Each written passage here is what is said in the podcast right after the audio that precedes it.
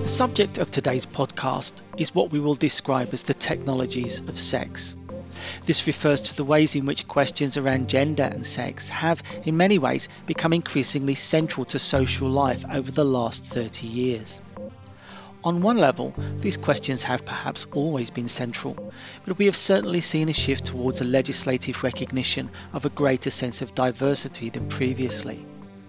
By technologies of sex, I'm thinking of the ideas of the French philosopher Michel Foucault, and he's thinking about how the self and gender are the product of various social technologies, such as cinema, and institutionalized discourses and epistemologies of everyday life. The term technology leads to a certain understanding of social systems as functioning a bit like machines to produce the things we see as material and real. Hello and welcome. I am John Lynch, and this is the Geomedia podcast from Karlstad University in Sweden. In the podcast, I talk to the Swedish journalist and writer Kajsa Ekis Ekman. Kajsa has published several books, including Being and Being Bought, Prostitution, Surrogacy, and the Split Self, and her most recent book in Swedish that translates as About the Existence of Gender Thoughts on the New View of Gender.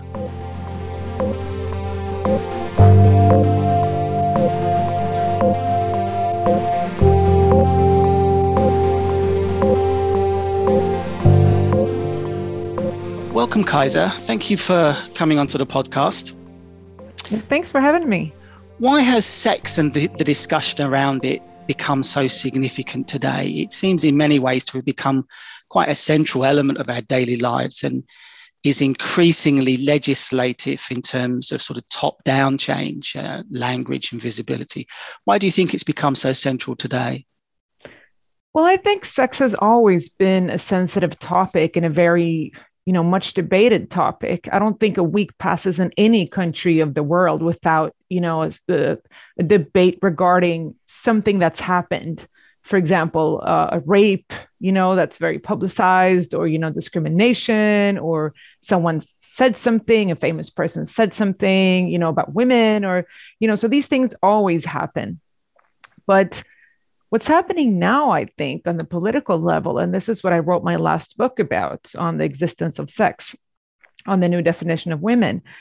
So, is that basically more and more states in the advanced industrialized world are um, adopting a definition of sex, um, which basically relies upon stereotypes of gender so we're having here a kind of reversal of what used to be uh, sex, which, you know, uh, biological, material, observable at birth, and gender, which, you know, has been used for around 30, 40 years by especially the feminist movement to refer to um, the social construct- construction of hierarchies, stereotypes, um, identities, and behaviors I mean, a simple fact like women are supposed to like um, to be at home with kids, you know, to take it, an old stereotype. Men are supposed to like uh, cars, you know, all that's gender.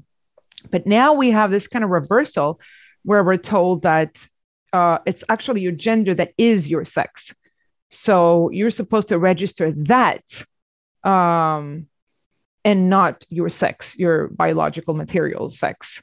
So more and more laws, for example, we had uh, just the day before yesterday, uh, the government of Spain, the Parliament of Spain voted on the new law, which makes it possible for anybody above 15 years of age to register uh, their own self um, gender as their sex in passports and you know for all reasons without having had any contact with you know um, the healthcare system or something like that. So basically, sex is becoming a matter of self identification, which then falls back on gender norms.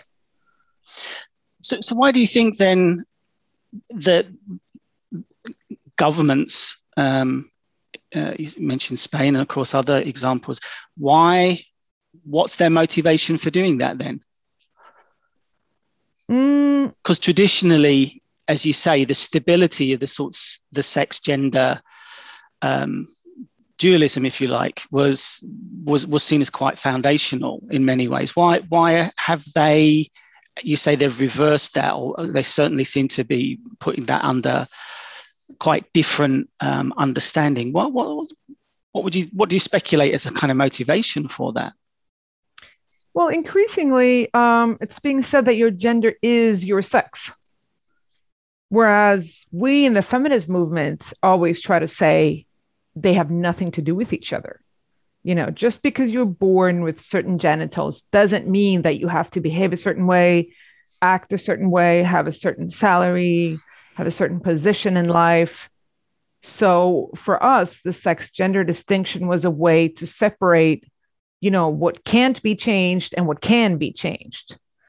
Um, but now, as you're saying, this is being reversed. So basically, they're saying that you know your gender is your sex and the sex basically doesn't exist. It's not interesting as a category anymore. What you're born with you know is is not your sex. It's how you feel. And you know the what's interesting i think is that when it's being um, defended relating back to your question um, it's being defended as this is a change that's done for the benefit of transgender people whereas i think that's very strange because you know, a change that means that anyone without having contact with the healthcare system would be able to change their sex um, in their passport and for all you know other reasons like compete in sports and things like that.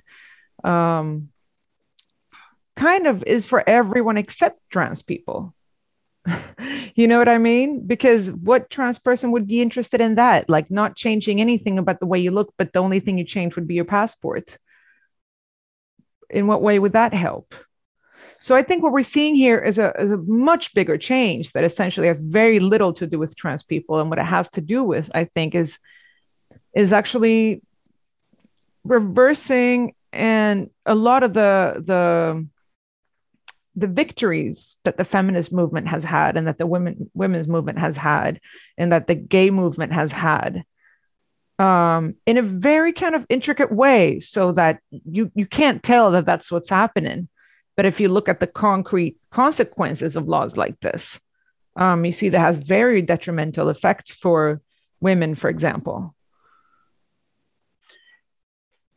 Well if we if we take a, a take a fairly, as you say, concrete example, sort of material example, you say, so uh, uh, issues of equal pay, um, uh, which has always been a sort of important part of, of, of, the women's movement in that regard, equal pay for equal work in, in that sense, you know.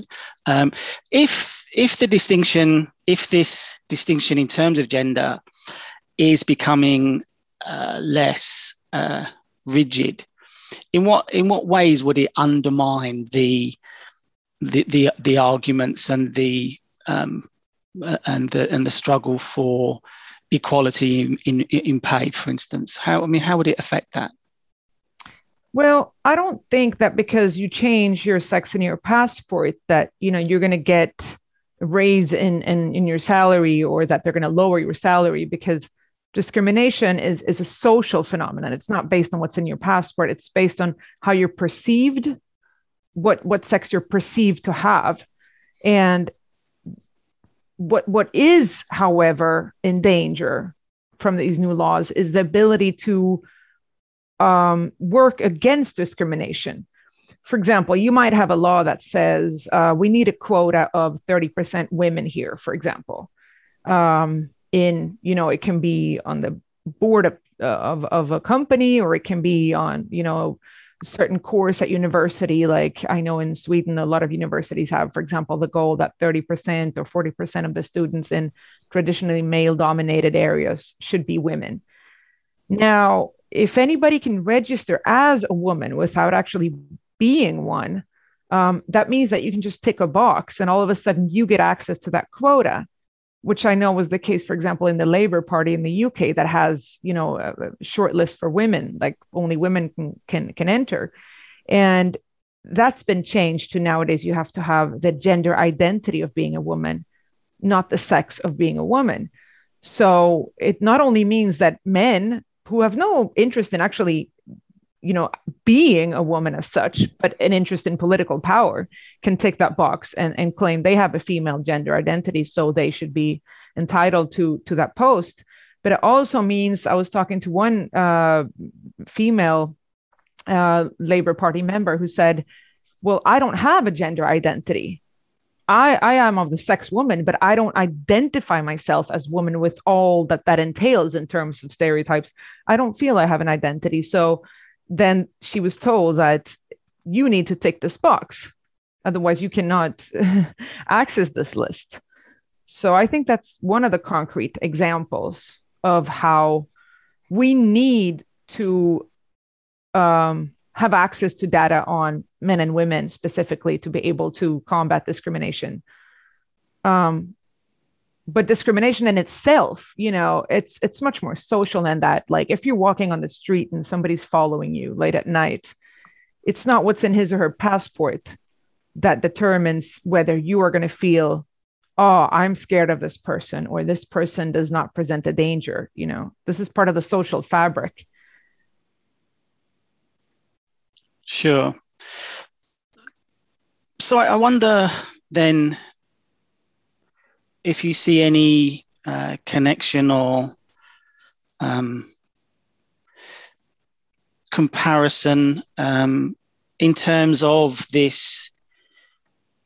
As I say, what what strikes me is that in in many cases, this is a sort of top down change, as you say in Spain and elsewhere, that uh, uh, uh, other countries um, uh, and organizations um, as well.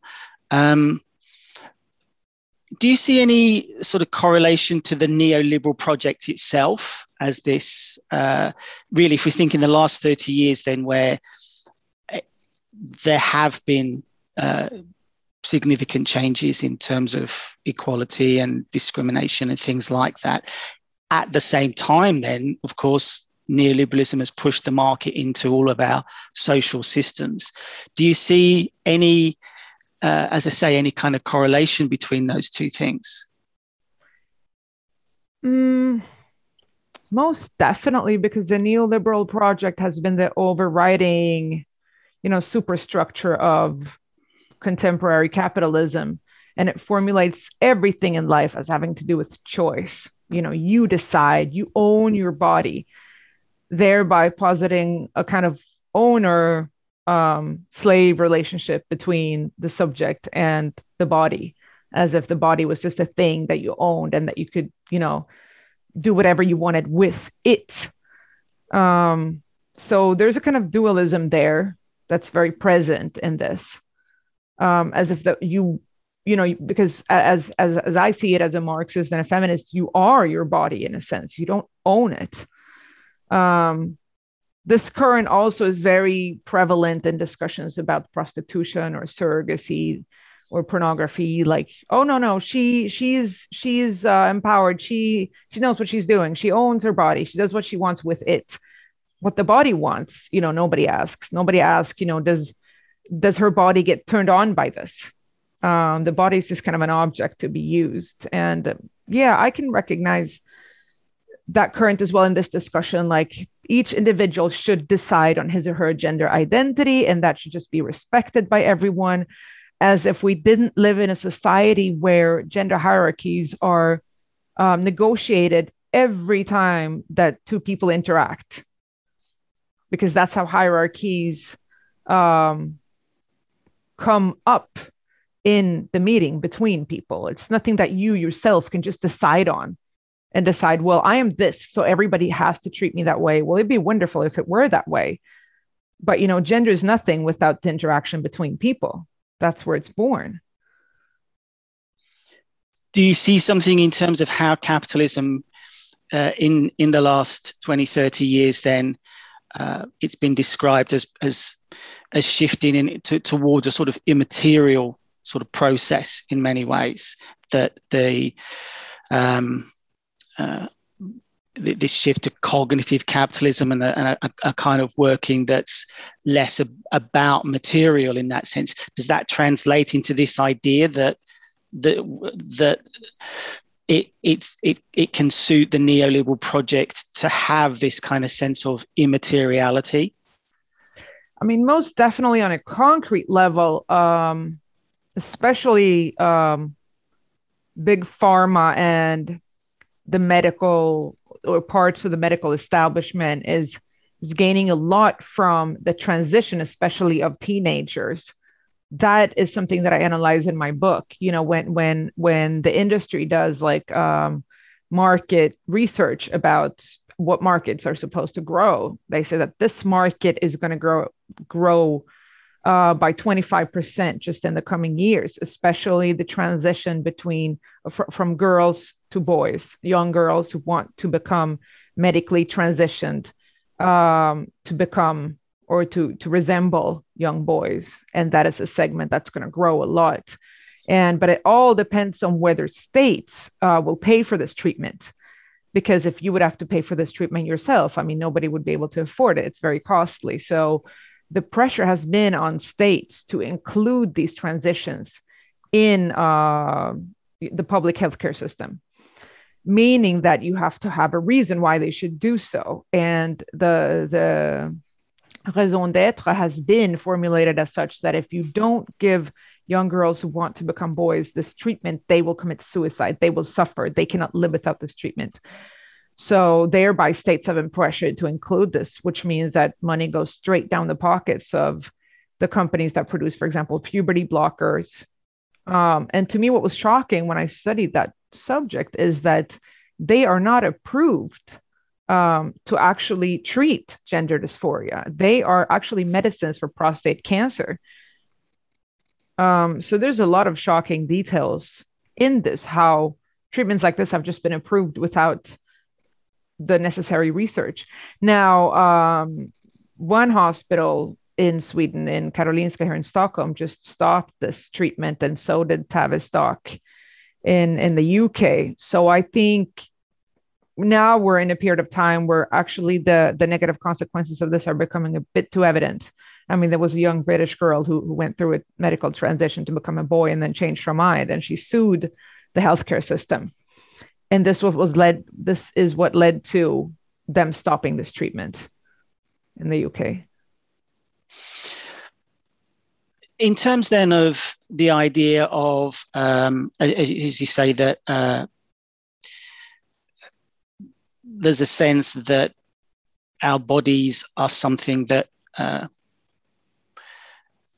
we can work with, that we take responsibility for. You know, we can change in, in all sorts of different ways.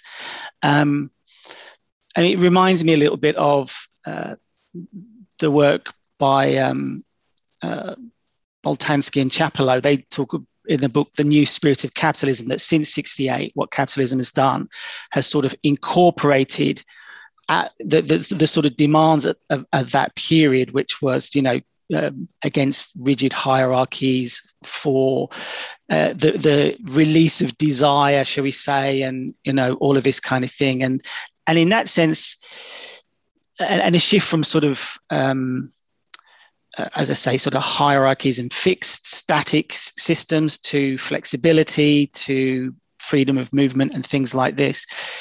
Is there a sense then in which, as I say, the there, you know, the, within mixed within this is also issues of what you might call desire. You know, we we are as beings, we are looking to experiment with ourselves, to expand the possibilities that we have, to change the things that we can. I mean, is there is there a is there a liberatory aspect to that? Yeah, well, I think that's the common perception. I mean, the the slogan of this whole treatment is um, become who you really are.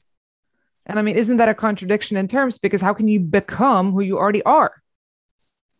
So what they're basically saying is, you know, everybody has to strive to find their inner self in this case in terms of gender identity but i mean it goes for the whole society that you have to attain your goals you know you have to strive never give up uh, only you know what's best for yourself so there's also that thing that you no longer go to a doctor to ask what's wrong you go to tell him what's wrong and he has to give you the treatment that you demand. Otherwise, you go to another doctor.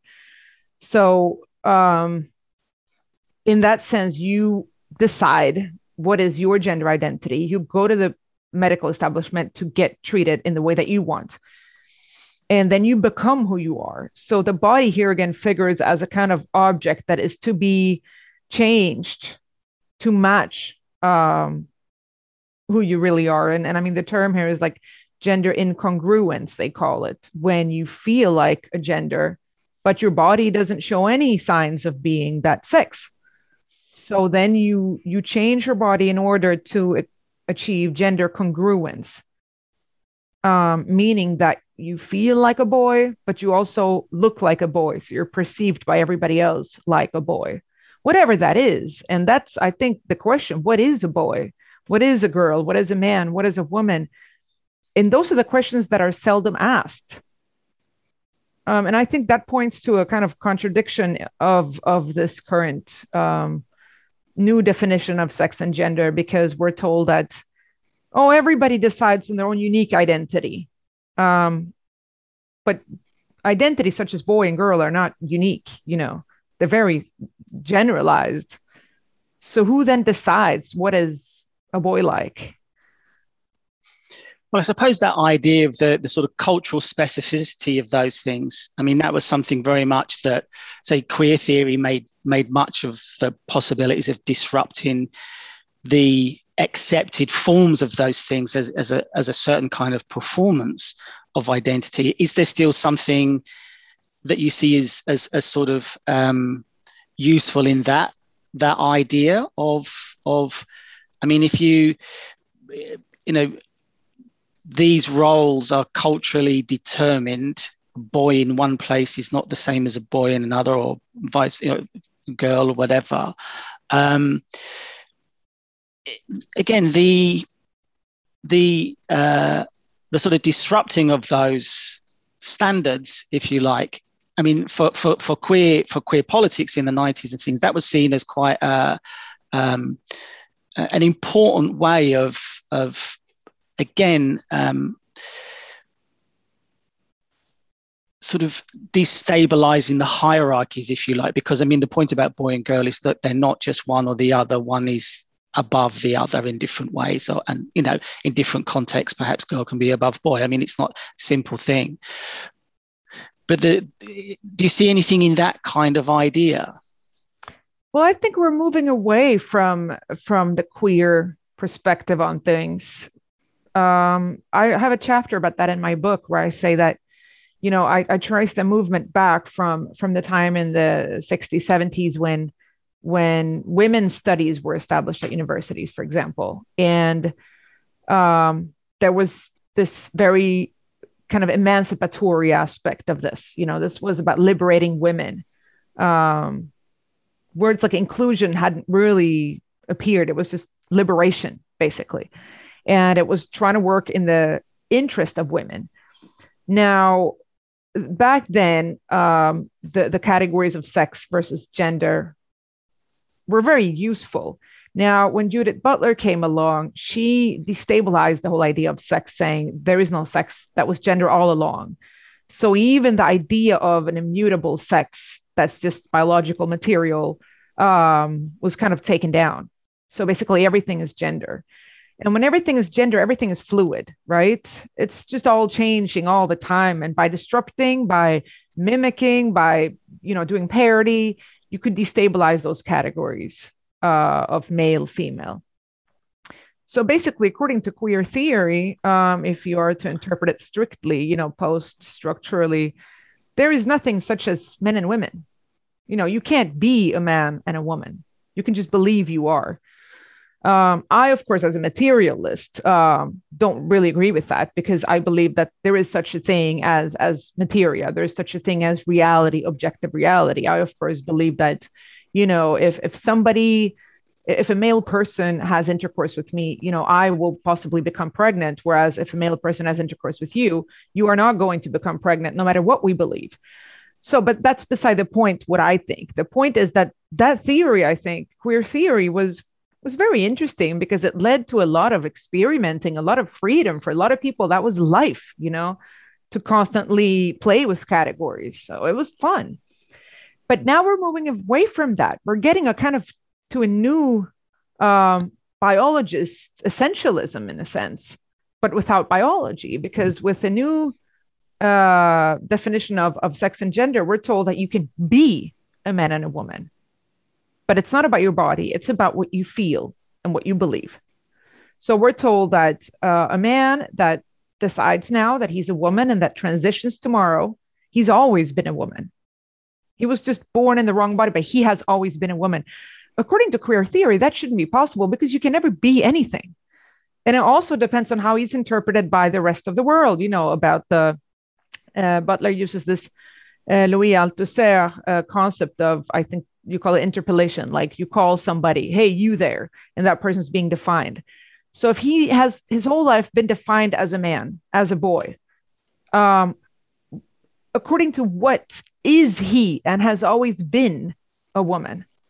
But nowadays, you know, essentialism is kind of creeping back. But the weird thing is, has nothing to do with the body. So he can essentially be a woman without having a woman's body, without having been seen as a woman, because only the individual knows what identity he or she has.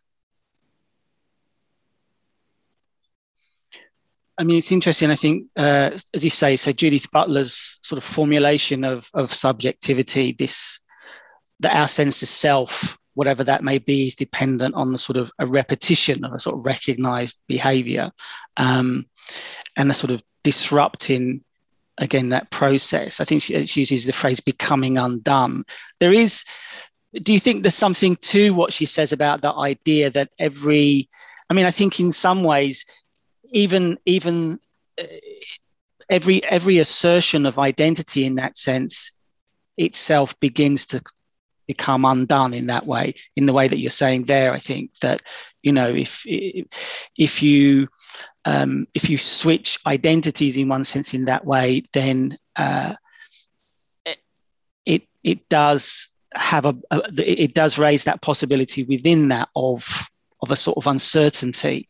Is that is that an area of uh, because I suppose this idea of ambiguity and uncertainty um, for people like Butler and others was what was important in that sense. That you know that uh, maybe it may be a certain kind of deconstructive move, but the point was is that every every attempt to to fi- even if it's fixing something else, is itself going to be undone by that process? Do you see that as something? Yes, that- exactly. Like if you're trying to be super feminine, you know, it might be perceived as aggressive, which then could be perceived as masculine, things like that.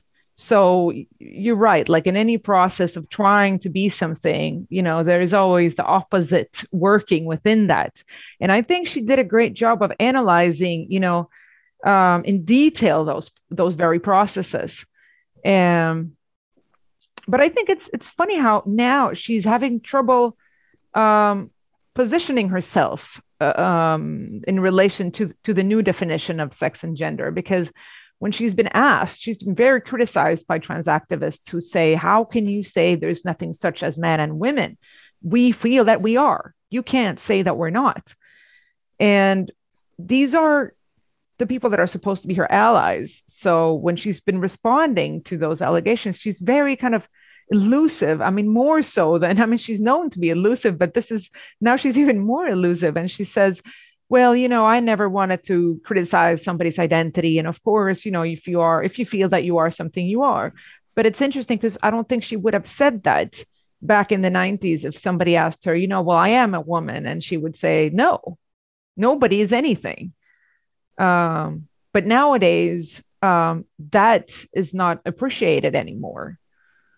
So I think it's it's interesting because it's like, um, I mean, there's one post-structuralist here in Sweden, uh, Sara Edenheim, at Umeå University, who's um, still sticks with you know Butler's original idea, and she says, you know, no identity is innocent. Everybody's guilty of something. And i think that's very eloquent i mean as as a feminist me i just think um, i wish identities were just separated from the question of sex entirely wish sex you know, man, woman had nothing to do with identity at all. You know, that we could just take all those issues such as feelings, behavior, hierarchy, and and, and you know, put them on the, onto the field of personality.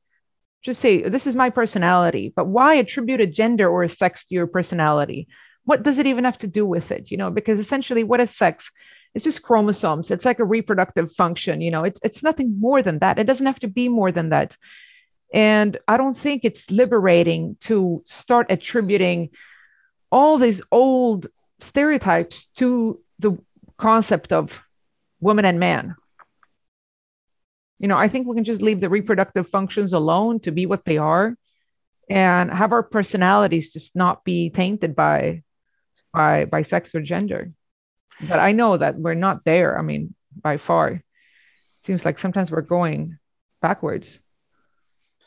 Is there anything to the sort of non-binary idea, or um, uh, and the the you know through through through language and the refusal of of gender pronouns and things? Is that does that offer any possibility for ev- at least evading those kinds of issues?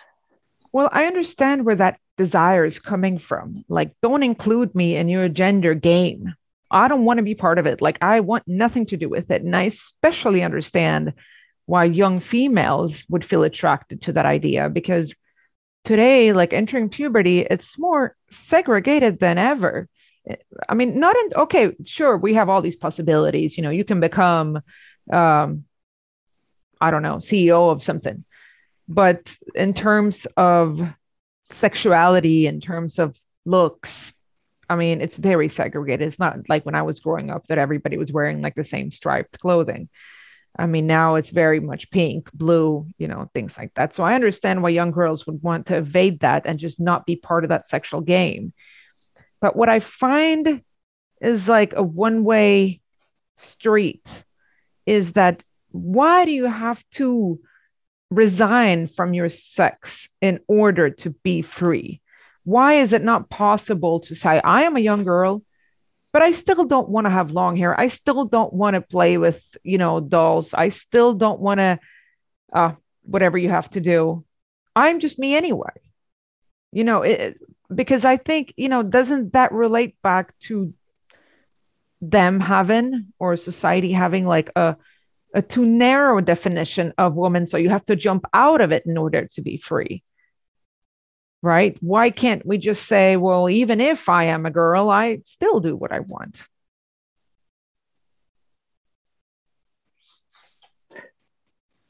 One of the things you that you talk about in the in the book, uh, uh, the being and um, being, being what's the English title? Being and being and being bought. Yeah, the one about prostitution. Being and bought. Yeah. Um, I mean, one of the things that uh, the, sort of traditions I came from um, in the UK was cultural studies, and this was very interested in the idea of sort of everyday practices of, of sort of marginalized groups and cultures. That a they're both worthy of study, but really built into that then is is a sense of resi- uh, you know ritual as resistance, the resistance uh, element to that. Do you see that as a useful way to approach the study of, sort of living in society today? Is that course still being given at universities? Well, I mean that it's a sort of discipline in itself. So cultural studies, where I came from, there in the University of Birmingham, there that was the Centre for Contemporary Cultural Studies, Stuart Hall and people like that, and so they would look at whether it was music culture, subcultures, all that kind of idea. So, I mean, that has shifted and changed over the years. It's certainly not, um, it doesn't exist in, in that form anymore. But I suppose what's the, the principle of that, that at the heart of that, that um, uh, again, I suppose it, it, derives partly from sort of Althusser you mentioned, and also Foucault, this idea of, of, of, of power as something which is dispersed and which we all engage in in different ways. Um, and resistance in that sense then can, can be uh, the way people dress, the way they socialize together, the groups they form, the the music they listen to, whatever it may be. That there's a there's a, a an important element of sort of self control and self invention there that um, is counterposed to sort of the sort of commodification of society in that way. Is that something yeah. still today that you think? Because you do mention, I think, the something about the sort of cultural studies idea.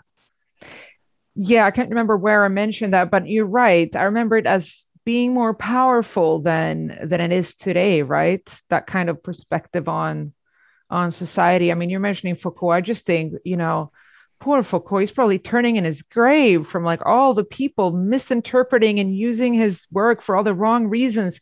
You know, there's like there's Foucault and what he wrote, which I think is brilliant. And then there is every time I hear his name, I'm like, no, no, no, no, no. Here comes something I'm not going to like. And it's not because of him, it's because of he's used to kind of relativize anybody who wants to analyze power today, which I think is the total opposite of what he really did. You know, he was trying to put his finger at how power is operating but nowadays, you know, everybody who is trying to say, oh, look, we have power here. And then somebody says, no, because Foucault's power is everywhere. So that means it's nowhere. So there's no power. You know, so basically he's been used as an element to defend power structures, which is baffling. And I mean, I in my last book, I try to understand how studies um, have gone from studying what's material, what's real, you know, what can be uh, empirically proven, um, and to study more like discourses, which I think, you know, it was interesting in the beginning, but now it's gone too far. It's like anybody now who graduates is, you know, excellent at understanding discourse, but knows nothing about reality. So instead of studying like how are women living, you know, what are women's lives like? You know, we get, you know, what is the image of women? What's the narrative about women in contemporary media, for example? So it's as if there was only the image, as if there was only a narrative. There's nothing real behind it. So reality is, you know, standing here screaming, like, look at me.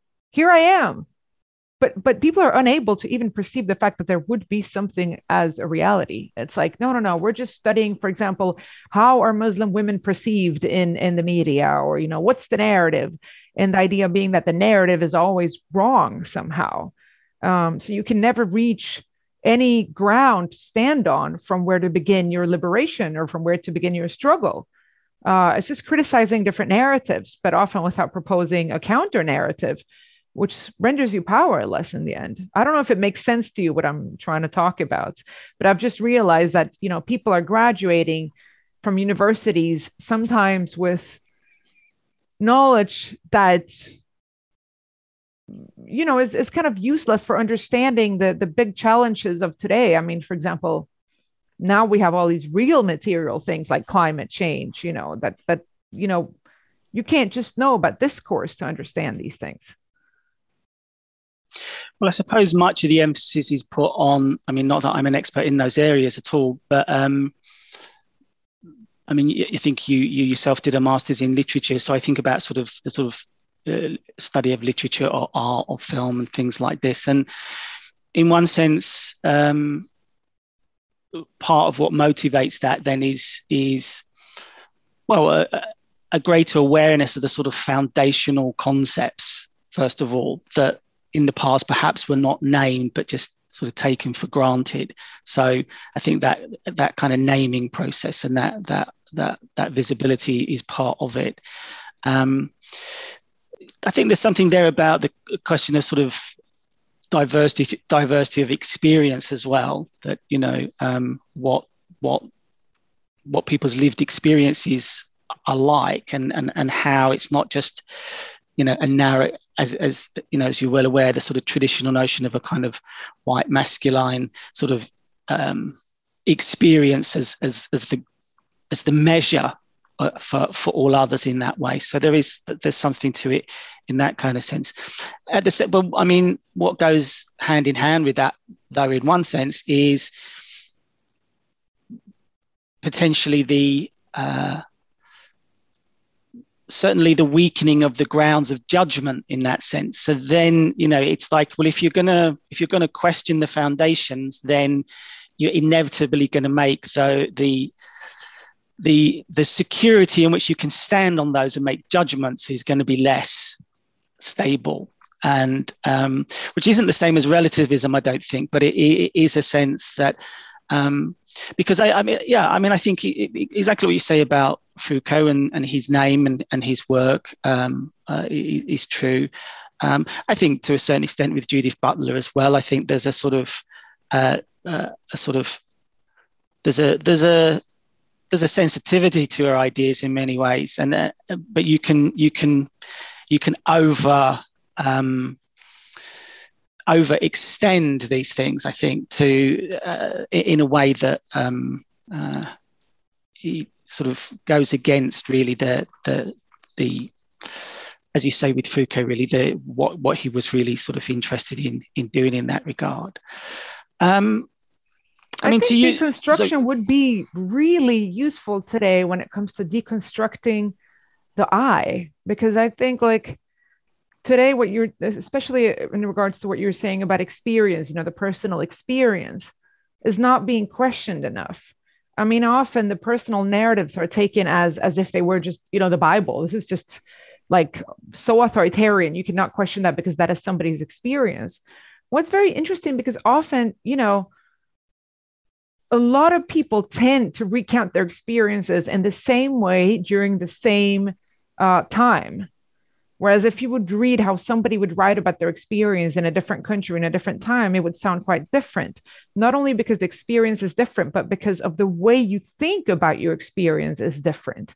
And today, I think we tend to get these like very um, typical um, biographies or, or people. I mean, for example, in Sweden, you know, there's this radio program called Sommar, and then everybody, all these famous people are going to tell about their upbringing and, you know, how they became who they are. And, and I've been thinking about why is the personal experience so linear today? You know, it's very much fitting into what you can call like a neoliberal paradigm. Like you start, you have a problem of some kind, you know, you're discriminated. And if you can't find that in discrimination in your background like maybe you weren't working class or you weren't an immigrant or you weren't even a woman or you weren't a homosexual or anything you know maybe you had uh, some mental disorder or maybe you know there was something maybe your grandpa was finished like you know there's something you start always from from below and then you rise up and it's amazing to me that people manage to tell these stories in such a convincing way that people really believe this is a real story. You know, it might be a real story. I'm not saying they're lying, but I'm saying the way they perceive their own story is being learned. You know, maybe that's not at all the way they really perceived it when it happened. Um, and, and I just find it amazing that that's what people think. That's how you tell about your life today. And this is called personal experience, and everybody's accepting it like, yeah, you know, without deconstructing the very idea of how you put together your personal experience.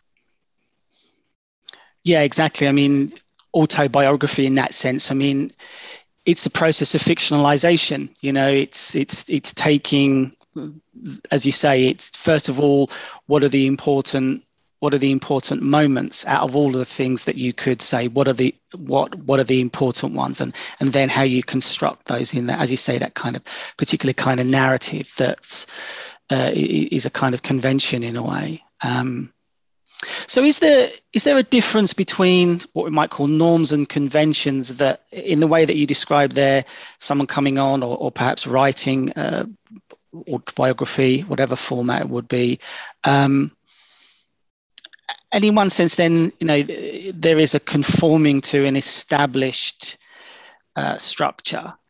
Um, in that sense, then that, that that's that's I mean, to it, first of all, yes, it's at the very least it's offering people some kind of visibility, and perhaps they wouldn't have had that before. So, in itself, it's not inherently uh, negative, but yeah, it, it, it perhaps is about um, restriction and conformity. Is there a um, is there a way in which then that uh, people can uh, and, and, and how does feminism engage then in a sort of socially transformative project whilst going against those conventions and norms or is there a way in which to as you say shift to the sort of there's something in the phrase sort of lived experience to me mm. which you know, and, and I think this is what people like Butler and others are interested in. And I think in, that does echo a little bit like the idea of gender and sex because you know we live our lives and people live their lives in all sorts of different ways. But as soon as they begin to describe that then they fall back on the existing convention. So exactly i think that's the idea about gender and sex. It's like well there is you know gender only functions as as butler says as a category because there's this kind of imaginary thing, sex over there, but we can't ever get to it, you know, but it has to be there. It's like a, a founding event, which, you know, we can never get to, but is, is fundamental. But is there a way of, of sort of working around that then, do you think, culturally? Well, I think it's interesting because sometimes um, resistance, you know, it's like chasing a star that's you can only see the light, but it actually died uh, millions of years ago. So we're still busy combating like the the the, the dominant discourses of yesterday, whereas uh, power has shifted and is now using our like you were saying from from 1968 our words of rebellion of you know fighting against the norm going against the elite you know breaking down things so we have to kind of update our analysis and realize like this is how power operates today and then know what will follow. Sure, we can posit personal experience as as something good, as something that you know enables more people to talk and tell their stories and so on. But we also have to know that in the moment that we posit that as something uh, which we rely on, you know, power is going to use that as well. So you're going to have power like reformulating itself using that very narrative and saying, well, you know, um, I'm going to use that. So, for example, the white man, what is he going to do? Well, he's going to create a kind of story according to which he's the most marginal- marginalized, he's the most oppressed, because that's what you have to be today. You have to be the most oppressed somehow. So if he can find, you know, any any narrative that goes with that, you know, oh, he's non-binary. Well, that's a kind of easy way because he doesn't have to you know, have fled war torn Syria or he doesn't have to, you know, have really suffered, but essentially he can still get access to the privilege that it means of, you know, I am a, an oppressed person now telling my story. So we just have to know that as soon as as as we manage to win something, you know, all the opportunists are going to go there as well. I don't know if I make sense you know? I just i just see it happening over and over again. And i also see that for example when um, when the establishment was calling for more voices in terms of like immigrants or children of immigrants voices to be heard. You know it wasn't always those that really had that experience that were heard. It, a lot of time it's people that can somehow dig up some legitimizing experience from their past who can use that transform that into a product that fits the, the idea of what such a person would say. It might not be what the person actually would say who had that life but it's the idea of what such a person would say. And you know entrepreneurs would um, kind of just design a product that fits that and, and sell it on the market as authentic experience so sort of resi- resistance itself is always incorporated and appropriated and uh, you know used as a, a kind of branding exercise or something like that. Yeah and if you're not aware of that you know you have what we have now which is the arch patriarchal institutions like you know um like prostitution for example which has been around for ages. Now rebranding itself as like the most feminist of, of all experiences, you know, things like that. Lastly, I, just like to move on to, to, to one area to just dis- discuss. Um, and that's really to do with the question, I think, of, of technology. Um, I mean, what for for for for for you know key parts of the the sort of feminist project technology and its possibilities in all sorts of different ways from the body to reproduction as you've talked about and things like this um, what do you see as the uh, as as the role in that of, of technology uh, with, for the feminist project today? Do you mean like real technology, like not as a metaphor? Yes, real technologies. Yes, indeed. Yeah, from rep- from reproductive technologies um, and um, ability to, you know, um, re- reproduce and uh, treatments to to um, um, technologies which allow the body to kind of expand their their possibilities in all sorts of different ways. Well, it's not an area that I've studied a lot, but I can say one thing, and that's that I think there is a great inequality in how um, research is being done on reproductive technologies, for example, for men and women. I mean, we still don't have uh, contraception for males out on the market being used. You know, the, I mean, we always hear that next year, you know, there's going to be a pill that all guys are going to use, but you know, that next year never comes. I mean, we've been hearing that for 20 years. It's still the responsibility um, still lying on women, and we always get backlash in terms of abortions being legalized in one country, it's being, you know, banned somewhere else. So it's always back and forth. It seems like sometimes we're not going anywhere.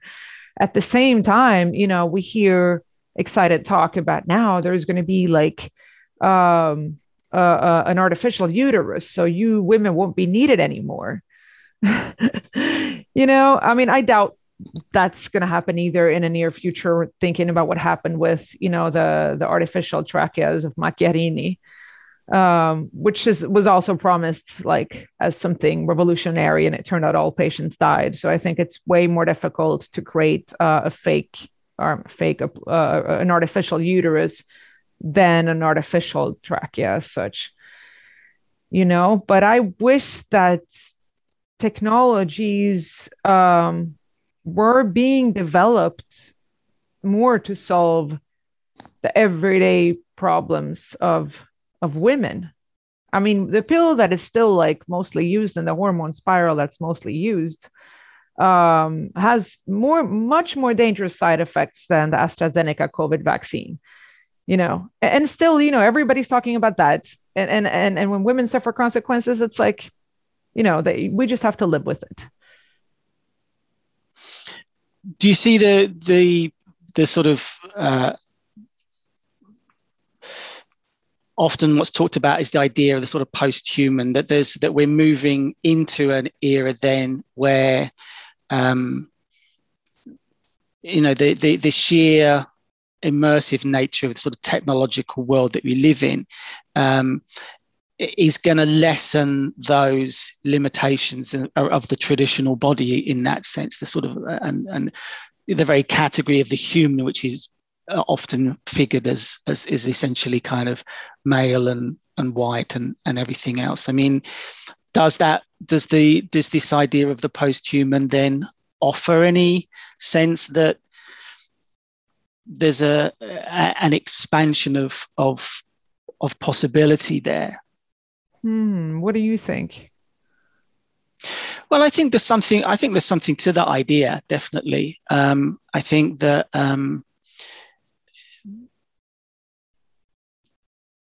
the um, you know much much of the uh, difference, shall we say, between uh, male and female comes down to, to a no, particular notion of a body, and if that if you be, if you can begin to um, uh, expand the possibilities of of different types of bodies and how those bodies work in relation to each other, then I think you can begin to, um, you know, work more effectively against those sort of restrictions and limitations. I understand way. what you mean now. Well, you know what? I'm not sure because I think that's like saying, you know, this popular notion that, you know, if everybody will mix, there'll be no racism. Like, oh, if just white people and black people and, you know, brown people, they all mixed and had children, you know, there'll be no racism because you're all going to be mixed. So there's going to be no categories. First of all, I doubt that we're going to get to a future where everybody's going to look exactly the same. You know, there's always going to be difference you know it's not difference itself that creates racism you know as the same way that it's not difference that creates sexism or, or patriarchy you know it's not the fact that we all have to be alike like we have to like erase uh, the reproductive difference between men and women for us to raise sexism, because that's like saying that the notion of uh, inequality comes from difference.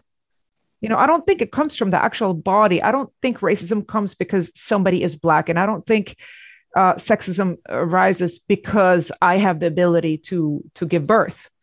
I think it comes from a social structure, uh, a social hierarchy that you can do away with, perfectly maintaining, you know, difference in the world, you know, which I don't think has any negative um, thing as such. Now, you know, with technologies, you always have to also take in the question of power, like who is developing those technologies and why, you know, because I know there is this drive within uh, a lot of male philosophers to you know they're very excited about the idea of, of replacing women of, of doing away with women because they're very uh, irritated by the fact that we have a capacity that they don't have and that they're never going to have and that we can give birth and that every single human being has been you know born from a female body and of course they would love the fact that oh we can now create children in uh, in laboratories where we have that power so, you know, are they talking about really, um,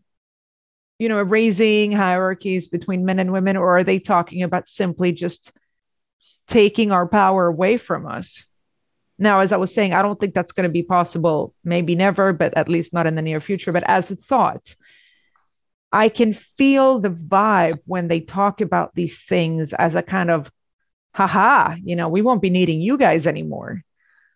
Do you see what I mean? Yeah, absolutely. I think the uh, uh, I can understand uh, the that that sort of idea very much. Um, indeed. Okay. Uh, well, listen. Thank you very much for the discussion today and uh, all of the things that we talked about. Um, thank you. It was really interesting talking to you. Thank Thanks you. a lot. Thanks.